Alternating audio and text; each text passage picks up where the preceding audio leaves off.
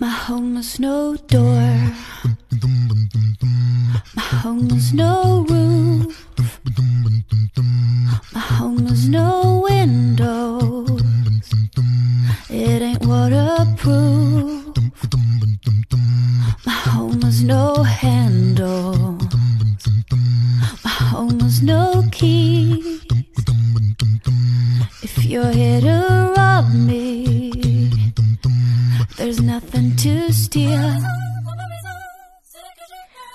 收听电影疗养院。大家好，我今天是听加拿大法语听不太懂的小猪猪。呃，大家好，我是觉得多兰实在是过分英俊的石头姐。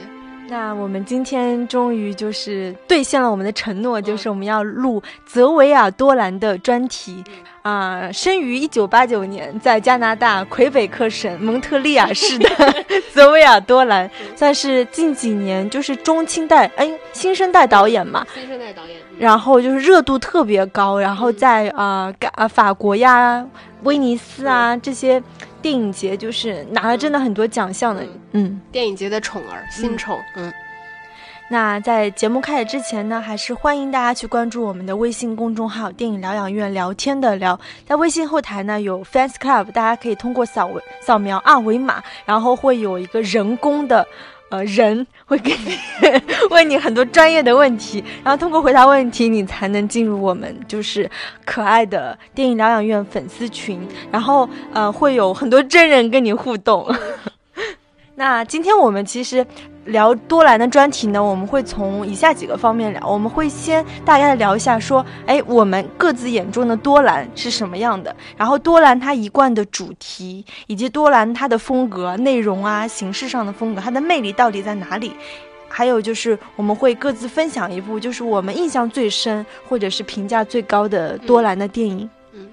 然后先简单介绍一下多兰的片单吧，就是他八九年嘛，然后他第一部电影其实是在零九年，也就是他二十岁那年拍了他的处女作，呃，长篇处女作《我杀了我妈妈》这个电影。其实这个电影真的是让他对惊艳四座嘛，就大家突然发现有这么一个，就是无论是在美学上还是在个人风格上都非常独特的这么一位年轻的导演。然后，嗯，接下来是一零年的《幻想之爱》，然后一二年。嗯，又拍了一部非常厉害的《双面劳伦斯》，这个电影也是大家至今还是会经常拿出来去讨论，包括现在去看，仍然觉得很先锋的这么一部电影。然后以及一三年《汤姆的农场旅行》，然后一四年《妈咪》，然后一六年有呃《只是世界尽头》。这个这个到这部电影的时候，其实我已经开始有。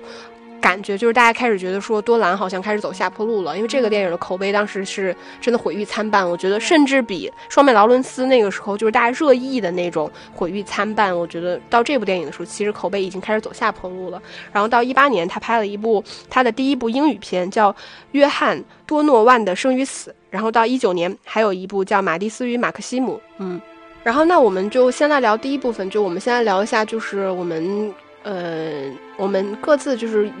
眼中的多兰吧，就先简单介绍一下多兰的这个个人获奖的经历，因为我们知道多兰确实是一个从第一部作品就能看得出来天分很高的这么一位天才型的导演。他第一部电影叫《我杀了我妈妈》，然后我我 这个电影其实是当时在戛纳电影节拿到了三个奖项，当然这三个奖项都不是主竞赛单元的奖项，他拿了三个奖项，其中一个我觉得比较值得聊的是他拿到了一个叫导演双周单元，这个单元其实奖项就是法国就是戛纳电影节在鼓励。一些特别有创新性、独特创作性的这么一些导演，我觉得一个类似于鼓励性的这么一个奖项，也能看得出来，就是多兰完全就是符合这个奖项的一个范畴。然后到他一四年的时候，他的妈咪是第一次拿到了就是戛纳主竞赛单元的一个奖项，评审团大奖。嗯，然后到那个一七年的时候是拿到了，就是只只是世界尽头，当时拿到了法国凯撒电影节最佳导演奖。嗯，这个这几个我觉得是他拿到的奖项里面比较嗯重磅的一个奖项吧。然后到他一五年的时候，其实他当时只有二十六岁，然后就成为了戛纳电影节主竞赛单元的一个评审团的成员之一。那一届的评委会主席是科恩兄弟。嗯，那可以看出，真的多兰算是很年轻的时候就已经感觉是很跻身国际一流。电影圈的那种对，然后很多人都说啊，他是那个戛纳的亲儿子。很多时候我们在说啊，这个导演他是戛纳的嫡系，但是能担当亲儿子这样的一个口号的，真的就是多兰。刚才我们也说他是少年成名，然后他其实身上的标签也特别明显，就他拍母子关系的，然后带有 LGBT 的等等。但是我发现其实媒体跟粉丝对他的态度特别不一样，他是属于有一帮特别钟爱他的死忠粉的粉丝，就是在法国也好，包括在加拿大。是吗？我其实不算粉丝，呃，但是呢，他又属于一个在媒体圈他争议性非常大的导导演，因为尤其是像那个《只是世界尽头》，因为他其实这部片子邀来了法国非常一线的，就是男女演员去助阵，结果他那次戛纳的场刊只有一点四分，还是夺得了评审团大奖，所以当时其实大家就对他的争议都特别大，嗯，所以我会觉得。你你算他的粉丝吗？我当然我我不是我不是，然后但是我是他的颜值粉，那这这个也可以。然后所以我觉得我我们今天来聊呃多兰，我们是以一个相对客观的媒体的角度去聊他，不是那种脑残粉，我都很客观。因为你呃，我其实讲到这儿，我突然有一个问题蛮好奇的。然后因为你你，因为我知道你法语很好，但是这个里边它是有那种加拿大口音的那种法语。然后因为呃，你你你刚开始其实原来有跟我提过，就是说你觉得听起来很难受。但是对于像我这种其实不懂法语的人，我我没有办法判断说他这个口音到底是。会给他的电影造成哪些？就是我觉得独特性，或者说让观众看起来觉得很难受的部分。其实这个地方对我来说是有点空白的。他的口音，就是他所有电影当中，除了那个只是世界尽头，因为都是法国演员演的，在我看来是普通话电影。那其他电影都是非常浓重的方言电影，因为真的就是不只是说发音，包括你的用词。这样说虽然不太友好，其实是加拿大法语是有一点点土的语言，它其实是不那么讲究，说我所有的动词的变位、我的语序、我的优雅。它所有电影当中，其实最浓重的就是那部《妈咪》，尤其是那个妈妈的身份。妈妈的身份就是，其实大家知道，她应该是那个受教育程度很低的，所以当就是老师质疑她儿子什么问题少年的时候，她说的那些话是非常。低俗的，就是非常上不了台面的话。但其他的电影，尤其是到啊去年的那个马蒂斯马克西姆，虽然也是加拿大拍的，但是因为是年轻人，就相对来说他的口音会少很多。嗯，我觉得他有故意去卖弄风格化方言的倾向。嗯，是因为我觉得他在法国人眼里，就是多兰，他恰好是一个使用同一种语言的很他者的一个形象的导演。嗯嗯。因为所有说法语的人，其实全世界有个称号，叫 francophone，就是类似于就是说法语的人就可以称为这个法语世界的人。所以，所以法国人就有可能什么戛纳呀，戛纳主席福茂啊，都对多兰这个有一个特别奇妙的一种亲切。但是他又是加拿大人，所以我才说这是一种他者的一种形象。嗯，然后再加上，其实法国国内新生代导演可以跟。呃，多兰对标的真的是没有，所以这几年我觉得也算是天时地利人和吧，导致就是他是在呃戛纳算是出道的嘛，就是我杀了我妈妈，然后再加上他是那个刚刚石头姐有说他是叫导演双周单元，那是八卦了，我也不知道是不是真的，就是他们说导演双周单元的整个评审的系统和评审的委员跟主竞赛单元其实他们两派关系是比较对立的，那戛。多兰正好又是这个单元出道以后呢，主竞赛单元的人就特别想拉拢，或者是争不下这口气也好，所以才慢慢的想要把那个呃呃主竞赛方向培养，所以后来才拿了那个评审团大奖嘛，等等。那这个都是呃我眼中的 多兰，嗯嗯不，我觉得你这个是说他呃从电影的维度你去看多兰嘛，就是如果我们单纯说呃。看多兰这个导演的话，呃，以及他的作品的话，你最大的感受是什么？直观的感受，观影感受。我觉得我虽然不是他的粉丝，但是我是特别容易被他的风格和他的电影吸引的，因为就是他的那种，啊，后面我们可以讨论到，就是他身上那种 LGBT 的标签其实非常明显，他这个标签就渗入到他的美学系统里，就是有种。浑然天成的是多兰美学，包括多兰的影像、多兰的拍摄，那所有这些是对我个人来言是非常有吸引力的，是我我很看得下去他的电影。嗯嗯，首先我肯定不认同所谓多兰美学这个说法，我觉得肯定是过誉了。嗯，对，因为他，我觉得他他的风格确实很独特，没错。但我觉得他的风格独特，其实我觉得更多是来自于一种青年文化的多元性，就是青年人，就是年轻人，比如说你十八九岁，你十七八岁，其实你是很大胆的，你对于拍电影这件事情，其实你是不会遵守墨守成规的。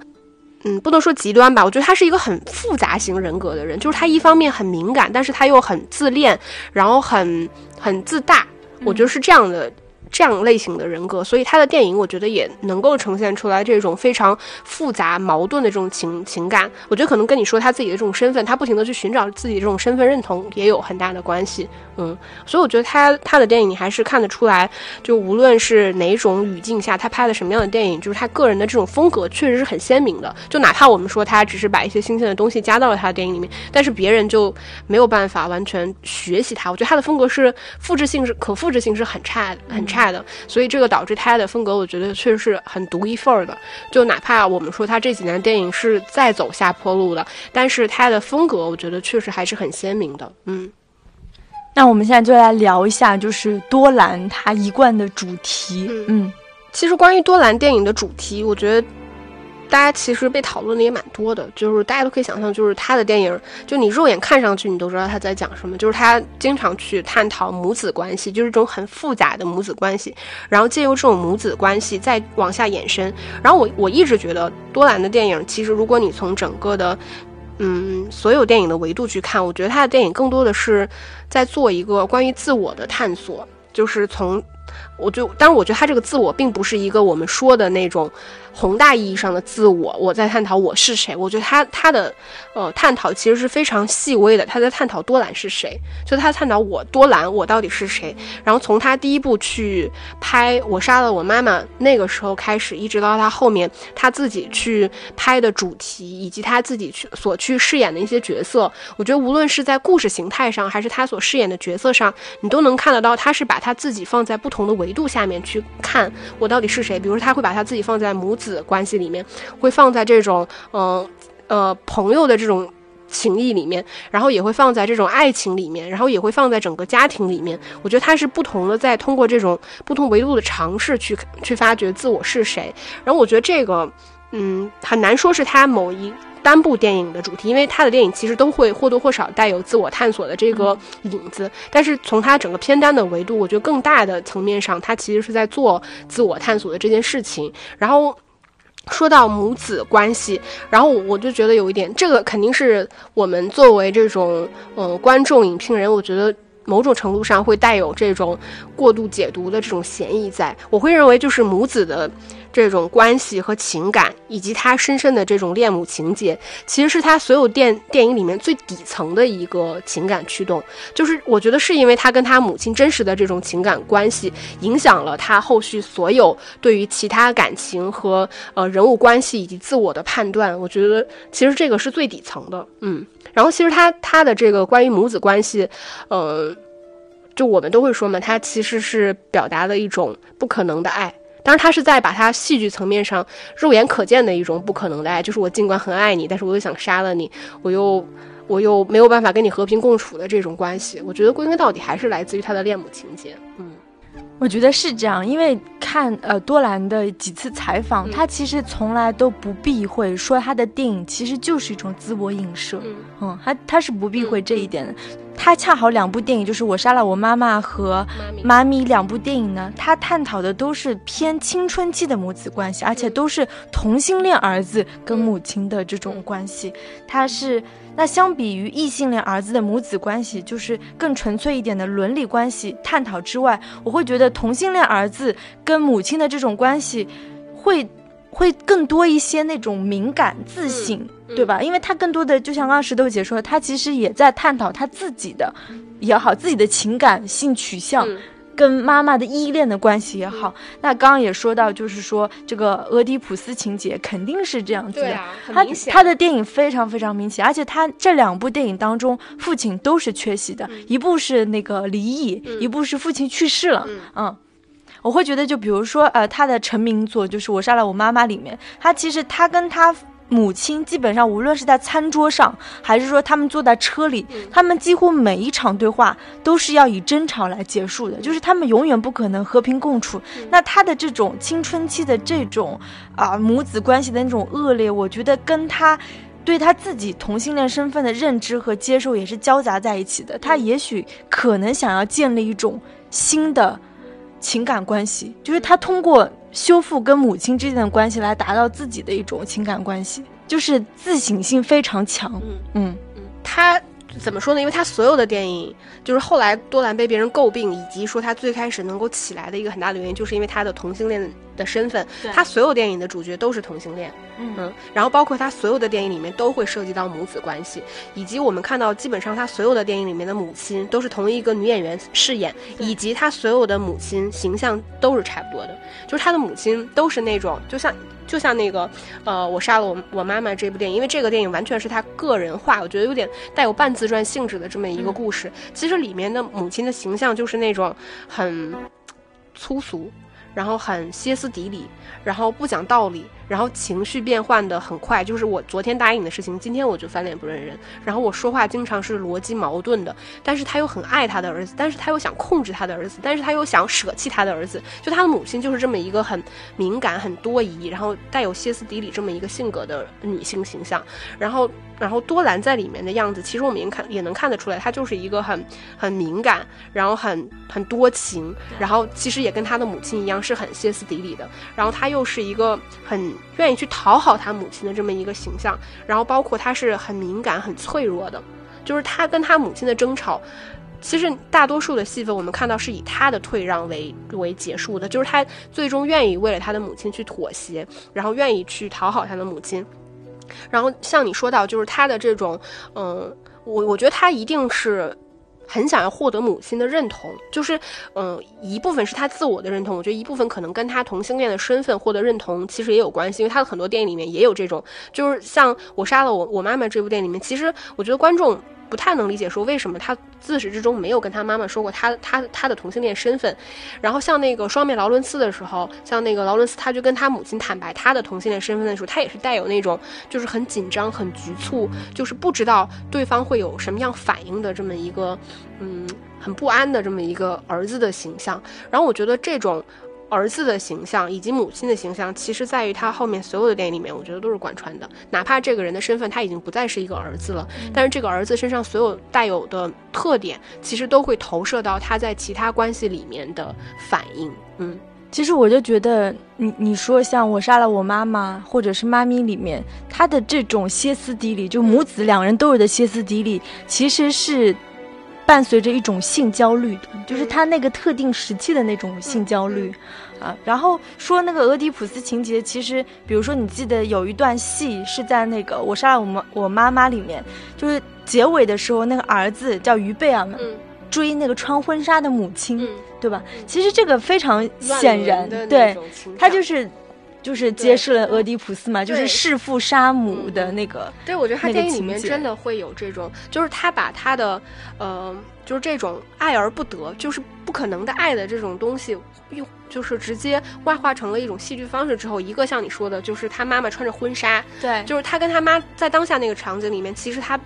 已经模糊了母子的边界了，然后包括像妈咪里面，然后他儿子狂躁症发发作的时候，他也会把手捂住他妈，然后就亲了他妈一下，就是这个其实已经有点，包括他会去摸他妈的胸，对对，这种其实这个这种试探本身已经是超过了母子身份的这么一个一个。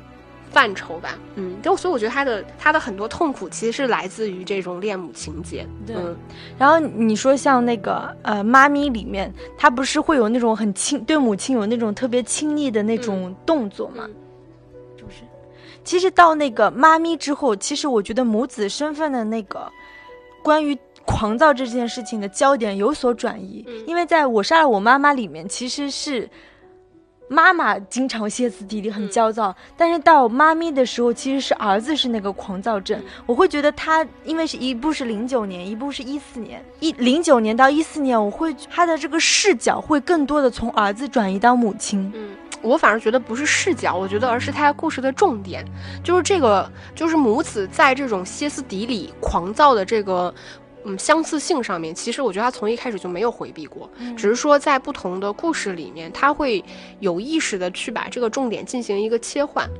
然后另外一个我觉得很有趣的一点就是这两部电影当中，它都有一个所谓补充的一个母亲的角色。嗯然后两部正好都是由苏珊·克莱门特演的。零九年《我杀了我妈妈》是那个她演的女教师，嗯对吧？然后一四年到《妈咪》的时候，她演的是那个女邻居。嗯那这两个角色其实她是补充了他这种恋母情节，就相当于他太需要恋母了，所以电影特意安排一个第二个母亲的角色、去帮助他完成这种这种设置。对，而且嗯，我觉得真的很有意思，就是。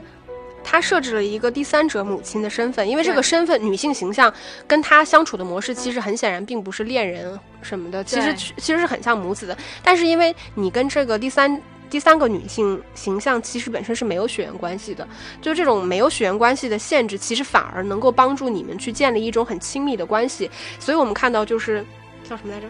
啊，所以我们看到这个苏珊娜·克莱蒙饰演的女性，对于就是有狂躁症的儿子，其实反而就是她说的话你会听，就你跟他在一起的时候，你会很平和，两个人能够相处的很愉悦。我觉得反而能够去治疗他这些整种种的症状，我觉得也是蛮神奇的。就是他能够完成像你说的，他能够完成你对于就是母亲亲恋母的一个不可能的一个实现。嗯第二个主题的话，其实就是我觉得他的 LGBT 的这个身份，或者是他的标签，或者是他他在很很多部电影当中，他都有在探索这种边缘人嗯的边缘情感，或者是说他企图去缩小这种异性恋跟同性恋之间的边界，嗯边缘情感跟主流情感之间的那种靠拢。嗯这也是为什么他全世界多兰真的有超多超多粉丝，他的很多粉丝其实都是 LGBT 群体。嗯嗯，那像一二年的双面劳伦斯，就是他处于那个呃内心性别识别障碍的这样一个人，跟他的女友长达差不多十二年的一个爱情故事。但是其实这部片子当中，我我觉得蛮难得的是。多兰已经摒弃掉一部分，我觉得拍这类群体很奇观化的东西，因为这个男的虽然他内心认同说，我其实要抛掉我这个三十几岁男人的躯体，我想当一个女人，但他并没有说表现的很娘，或者是说啊、他的声音变女性化，其实这些都没有。真的。做那个变性变性手术其实都没有。嗯，然后他的爱恋的或者他性取向还是女性，嗯就你那你很难说他应该是内心认同为女性的女同性恋，嗯。如如果是这样理解的话，但是呃，我想说的是，他摒弃掉这些奇观化的东西，他其实是努力走向正轨，在向我们试图向我们说，其实这些边缘人的情感，这些异性恋、同性恋情感，在某种程度上，关于爱情的本质是有共通性的。嗯。其实我我看多兰的电影，因为他的就是他的电影就是关于嗯同性恋这个部分，包括像你说 LGBT 也好，或者说自我认同性自我性别认同的这个部分，我觉得是很是很鲜明的。但是其实我看的时候，我没有觉得他把这部分的情感拍得很奇观化。我觉得他电影确实是在视觉风格上，你可能说他很奇观化，但是在情感上，我觉得他拍的其实是蛮蛮朴实的。嗯，就是他不会刻意去强调说我喜欢的是个男人，或者是说我我我内心其实是个女人这种部分，其实我觉得他都没有在强调，所以这个也是我看他的电影我觉得很舒服的一点。就我我不太喜欢大家过度的去把这种东西拿出来强调，就我我觉得你你从更加朴实的一种情感上去去交流，或者说你把这个感情挖得更深，我觉得这个才是多兰的魅力所在。嗯，所以我觉得像你说他为 LGBT 群体发声，这个我认同，就我认为是确实是这样的。但是，嗯，我觉得他他这他在这一点上，我觉得远远超于那些真的以 LGBT 为噱头，嗯或者是以此就是走向另外一种沾沾自喜的那种影像风格的，我觉得是不一样的。嗯两句，就比如说，呃，双面劳伦斯刚刚有讲到，他其实是讲一对深爱的情侣，因为其中一个人他对自己的性别认同有歧义之后，他们俩其实就纷纷离析了嘛。那其实这个男人和这个女人都双方在这段情感当中，都双方在这段情感关系当中是努力过的。嗯但是结局就是这个女人她需要的是一个男人，这嗯这个其实是一个很很很有趣的一个话题，嗯，然然后另外就是讲那个马蒂斯与马克西姆。其实这个这个电影应该就是一九年多兰刚刚拍的，它大概就是讲一对发小。本来其实都不知道自己有这种同性恋的倾向，但因为他们俩就是拍了一个微电影接吻了之后，从而引发了一系列就是针对性取向或者他们之间的友谊啊、情感的怀疑等等。像《幻想之爱》也是，就是一对 gay 蜜，一男一女同时爱上了同一个男人。那所有这些看上去啊，我我这样光介绍这个故事，大家觉得应该是非常奇观化的。其实他在电影当中都是有一些很很普世性的情感的，嗯。但是其实你说到这个地方，我也觉得有一个地方，因为。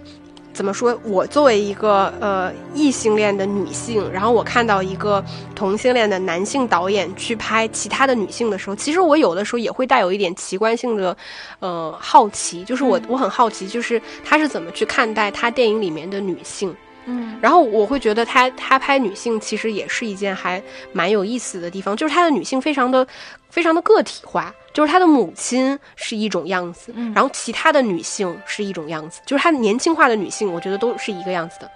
然后他他的母亲们都是差不多类似的样子。嗯，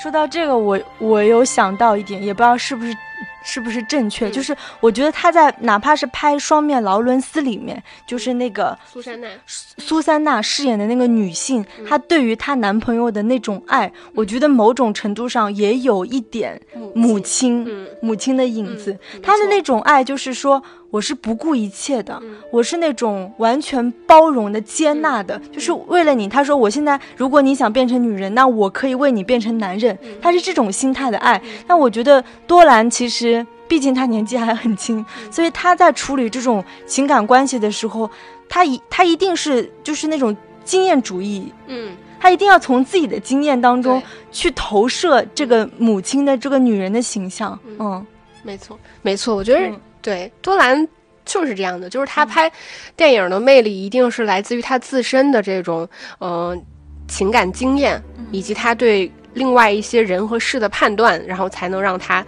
把这个故事讲下去。嗯，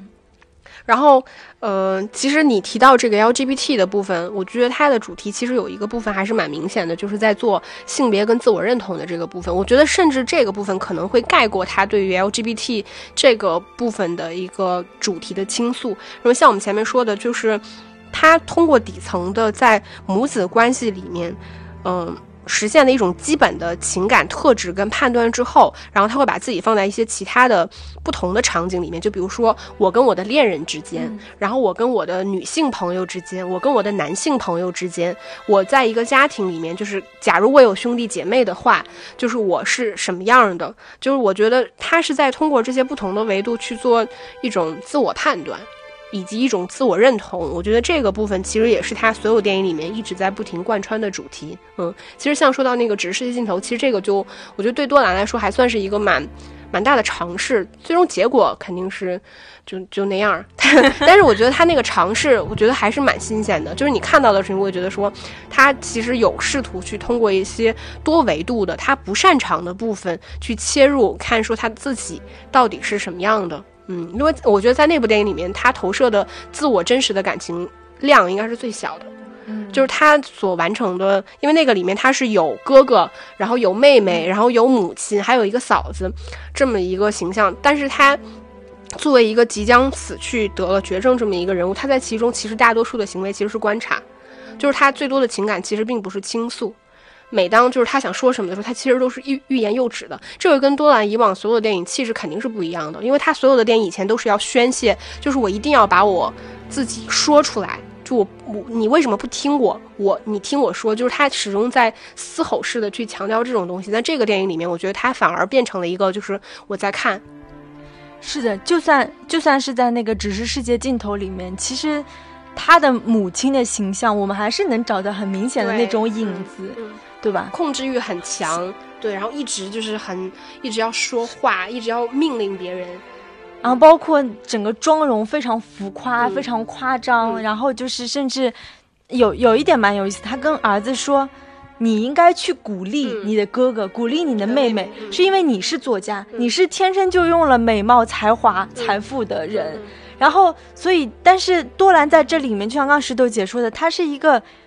沉默者的身份，对，对沉默的沉，默的，他是一个观察者的身份，所以但他又被母亲赋予了这样的一个职责，嗯所以当他临走的时候，他好像要完成任务一样的，就是跟他妹妹说：“你可以来看一看我。跟他哥哥说：“我可以跟你一起吃晚饭。嗯就是，但是但是这部电影我们私下也有讨论。确实是有点失控，嗯。可能就是因为他把他放在他自己把他放在了他者的位置之后，他又又请到了真的是法国最一线的几个演员，所以他需要好像是故意说，那你们每个人都要尽情发挥你们的演技一样，所以就是台词非常冗长，并且就是他基本上这对无聊，而且基本上很，他这部戏里面我觉得很奇怪，就是特写的镜头有点过多，嗯，他的我觉得这个电影场景也很单调，对，就是场景单调，然后台词特别冗长，然后就是翻来覆去，其实没有任何意义的一些对话。因为我觉得多兰的电影要是想拍的好看，他就一定要求他是整个事件的中心，嗯就他要求所有的人物、所有的故事最精华的部分都要在探索我是谁。像这个，嗯、只是世纪镜头里面，我觉得。就是唯几几个好看的部分，全部都是在男主人公他在自己一个人，或者是他的思绪突然飘出来，有一段闪回的时候，那些部分你才能看到一些零星的属于多兰的东西，比如说在外面有个水印，手拍一下，然后就这么一个呃一闪而过的彩色的镜头，我觉得这些部分才是属于多兰的，它是属于一种自我式的那种探索跟旅程，这些东西才好看。嗯，